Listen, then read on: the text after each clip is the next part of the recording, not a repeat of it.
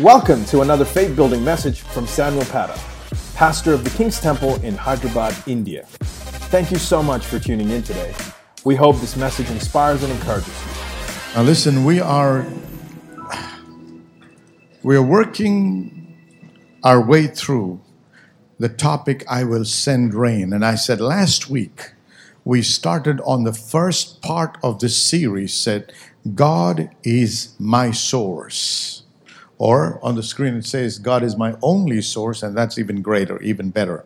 God is our only source. And we said in 1 Kings chapter 17, the Bible says that the prophet Elijah came out, came forth, and declared that there shall be no dew nor rain these years, but according to my word. So famine was proclaimed in the land by the prophet of God. But even during this season of famine, uh, and it lasted for almost three to three and a half years, the Lord made sure that his servant Elijah did not go without food. He was blessed, he was provided. And besides Elijah, we also see another widow in the city of Zarephath being provided for. So we said, God is our provider no matter what situation you are right now in. Even if there is a job loss, God is your provider. Even if there is no job and you've been seeking for a job or you are between jobs and you're really beginning to worry what is going to happen, let me remind you this morning God is your provider. Somebody say, God is my provider. Come on, God is my provider. And don't limit God through your thinking that He can provide only through employment. We don't know how He's going to provide. Amen. God has supernatural means of provision.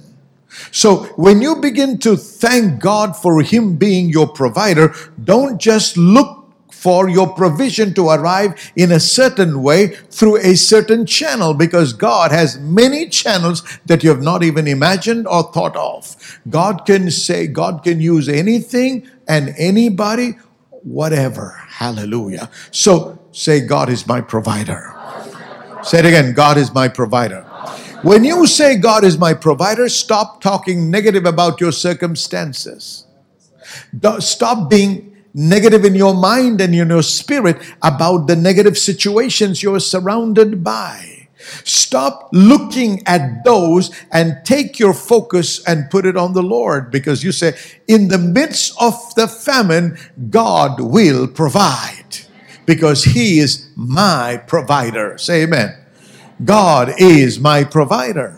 And while you're on the lookout of the job and you thought you should have got your job by now, or somebody promised a job and you even were intimated by the uh, by the company that they would take you, but now they're gone silent on you and there is no intimation from them and there is no communication and you're beginning to worry, am I do I really have this job or is it ever going to come or what do I, what happens to me? Stop worrying.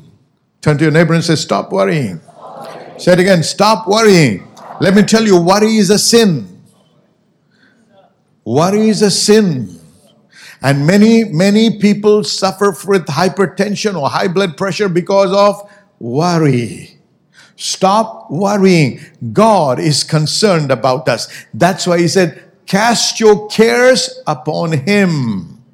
This worry is a care. Cast it on the Lord. Hallelujah. By worrying, you're not going to change the scenario. You're not going to change the circumstances. The only thing that will change is your health, going from good to bad. Come on now, amen? So stop worrying. Help yourself. Take your heart and put it on the Lord and not on the circumstances or situations that surround you. He is our only source and He can and will provide even during the times of famine. Say amen. Now we said, why? Because our relationship with God is a covenant based relationship. And in the covenant based relationship, I have a right to everything that He has. Oh, hallelujah. And my God is not poor.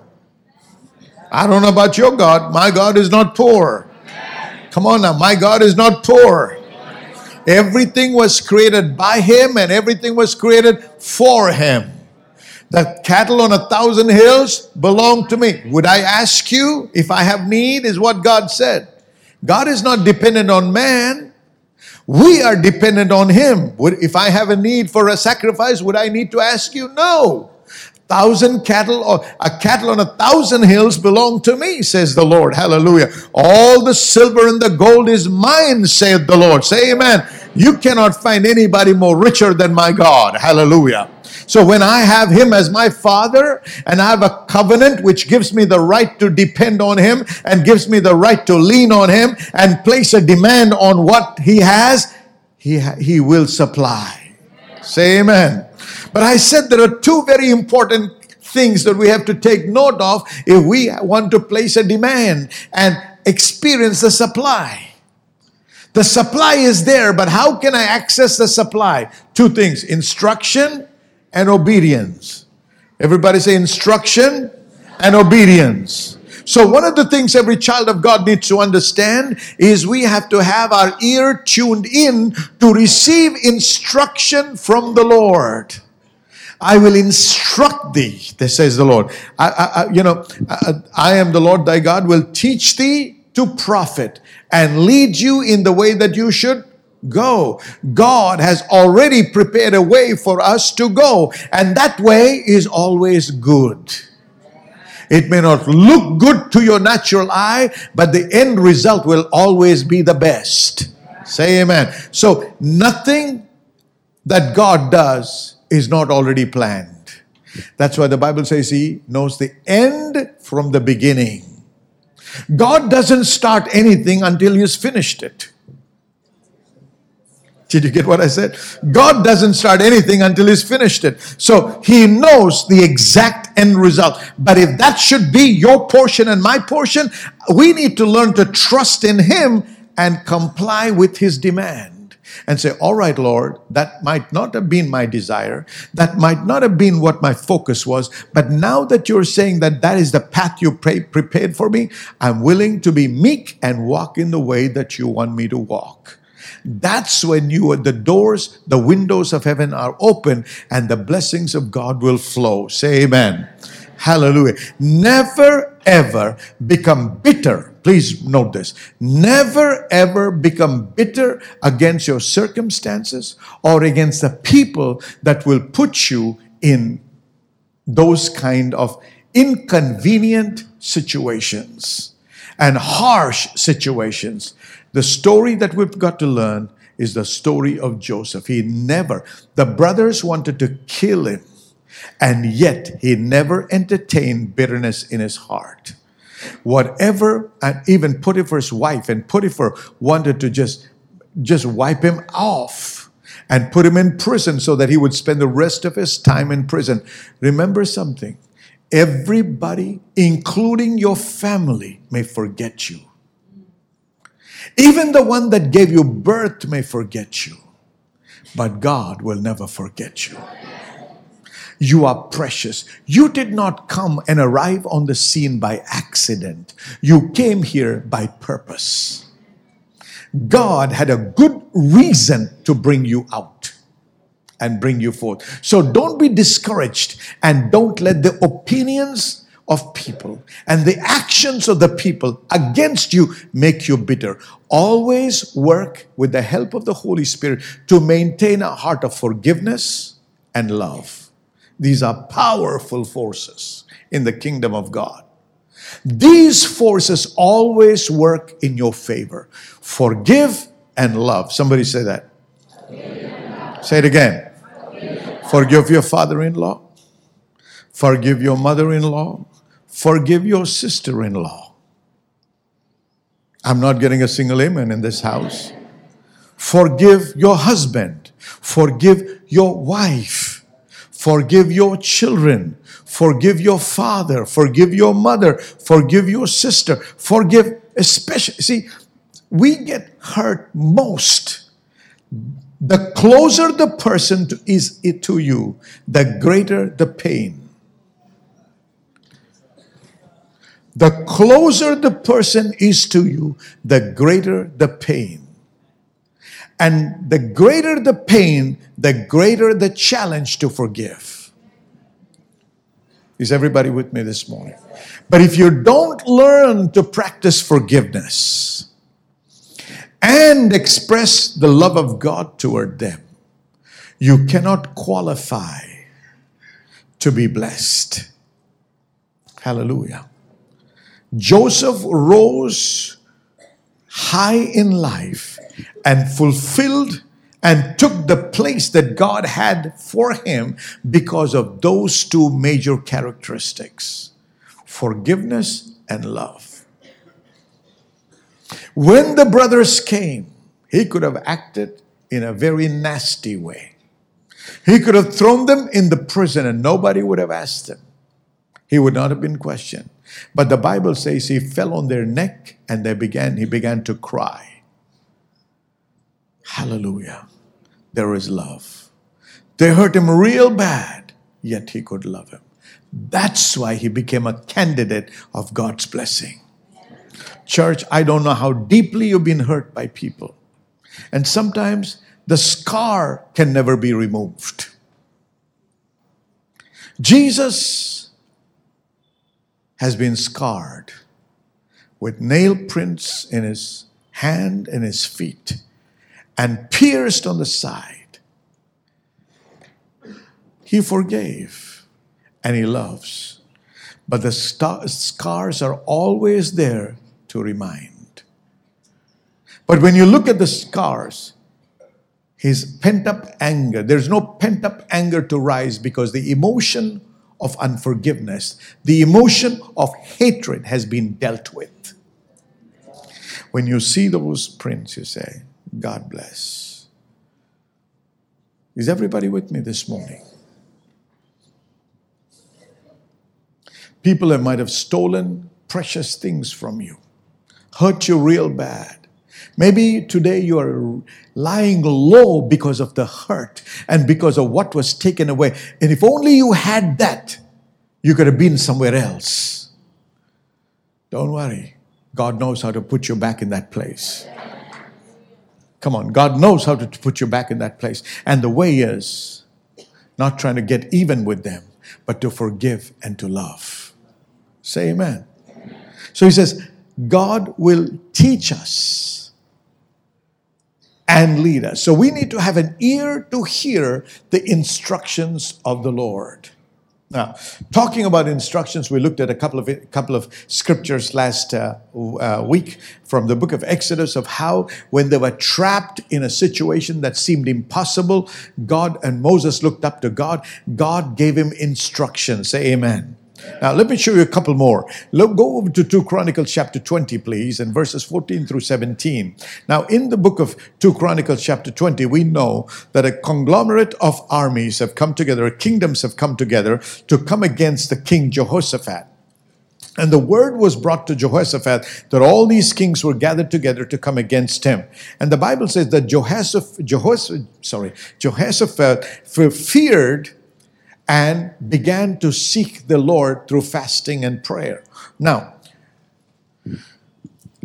after they prayed, let's, let's go there quickly, please. Two Chronicles.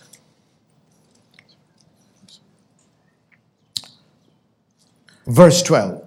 O Lord our God, will thou not judge them. For we have no might against this great company that cometh against us. Neither knew we what to do, but our eyes are upon thee. So they prayed and they're saying, Lord, our eyes are upon you.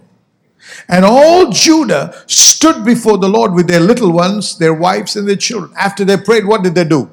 They stood. Everybody say, stood. After praying, wait. Wait Wait, God is about to communicate. Wait. And now, as they stood in the presence of the Lord, look what the Lord says. Uh, the Bible says, Upon Jahaziel, the son of Zechariah, the son of Benaiah, the son of Jezer, and all that, uh, the, came the Spirit of the Lord in the midst of the congregation, and he said, Hearken ye all Judah, and you inhabitants of Jerusalem, and thou King Jehoshaphat, thus saith the Lord unto you, Be not afraid, nor dismayed by reason of this great multitude, for the battle is not yours, but God's. Glory to God. Hallelujah. Shout amen. amen.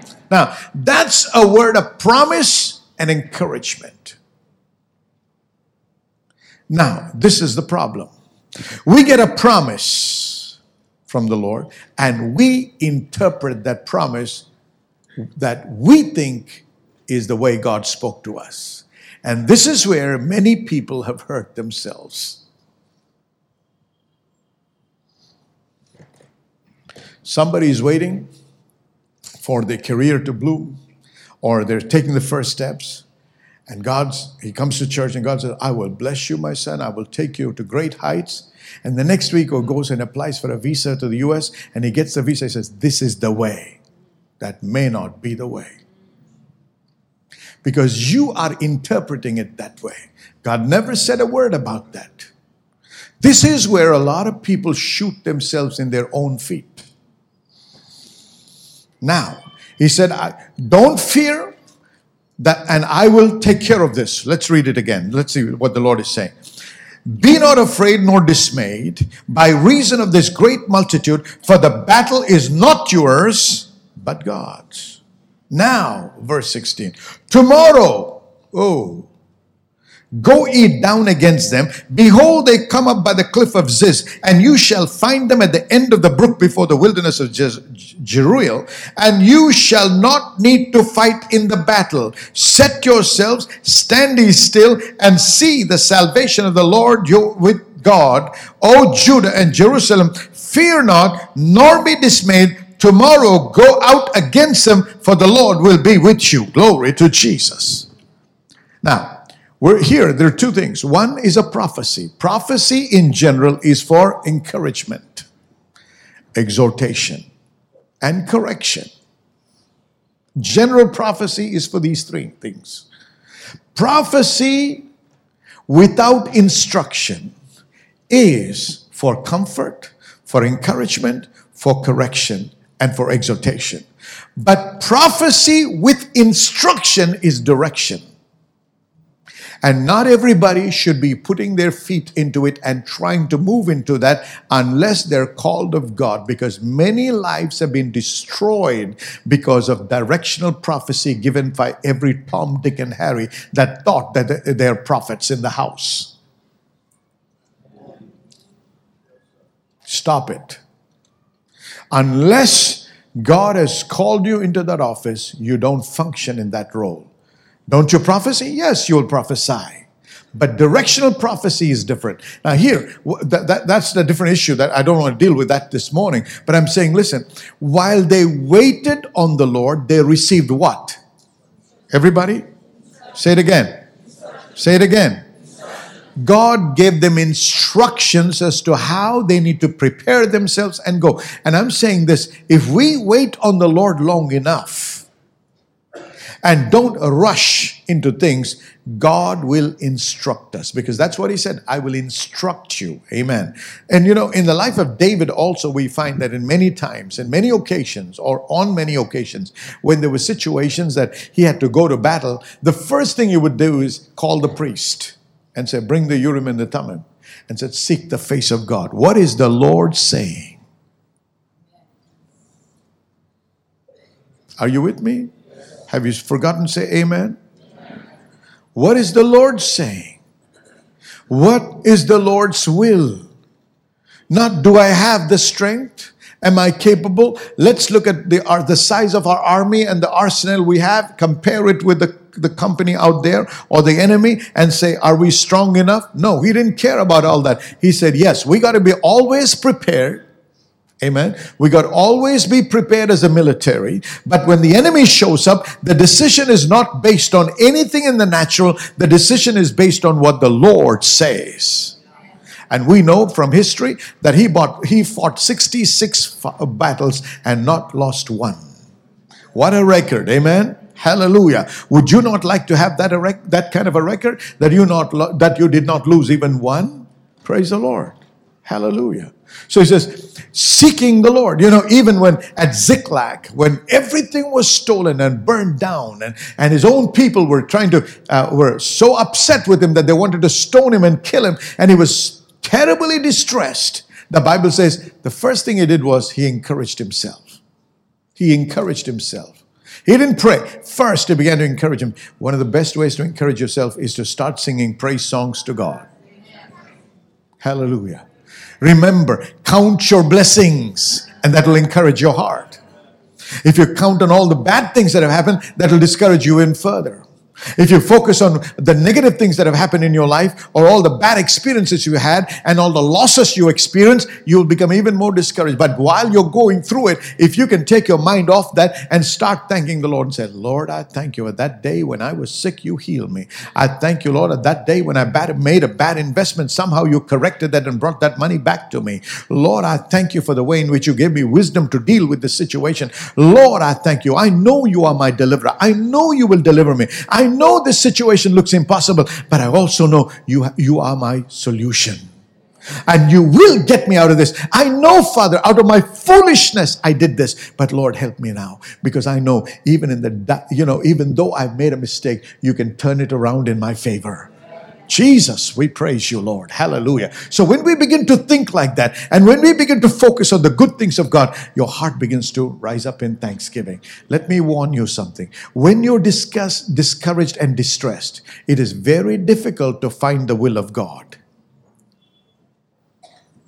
As I said, you want God to come in, you need to create an atmosphere. You need to create an atmosphere. Watch this. Can anybody go into the presence of a king, no matter whatever happened to him, with a sad countenance? Why not? Because it will affect the king. And so kings would not allow anybody like that to come into their presence. So, whatever happened, if you were stepping into the presence of the king, you had to have a smile on your face. Come on now. That's why Nehemiah was really worried because he had been fasting and he had been praying and he was, he was his heart was uh, a little low and he was you know distressed about what was happening to the city of jerusalem. And so when he came in he was concerned about his his uh, posture or his uh, facial expressions because he was going into the presence of the king. So when you come into the presence of the almighty god you want to draw his attention be happy rejoicing in the lord Thanks again for listening. To hear more messages like this one, make sure to subscribe to our podcast channel for past episodes. If you've been blessed by the message today, consider rating it and even sharing it with friends.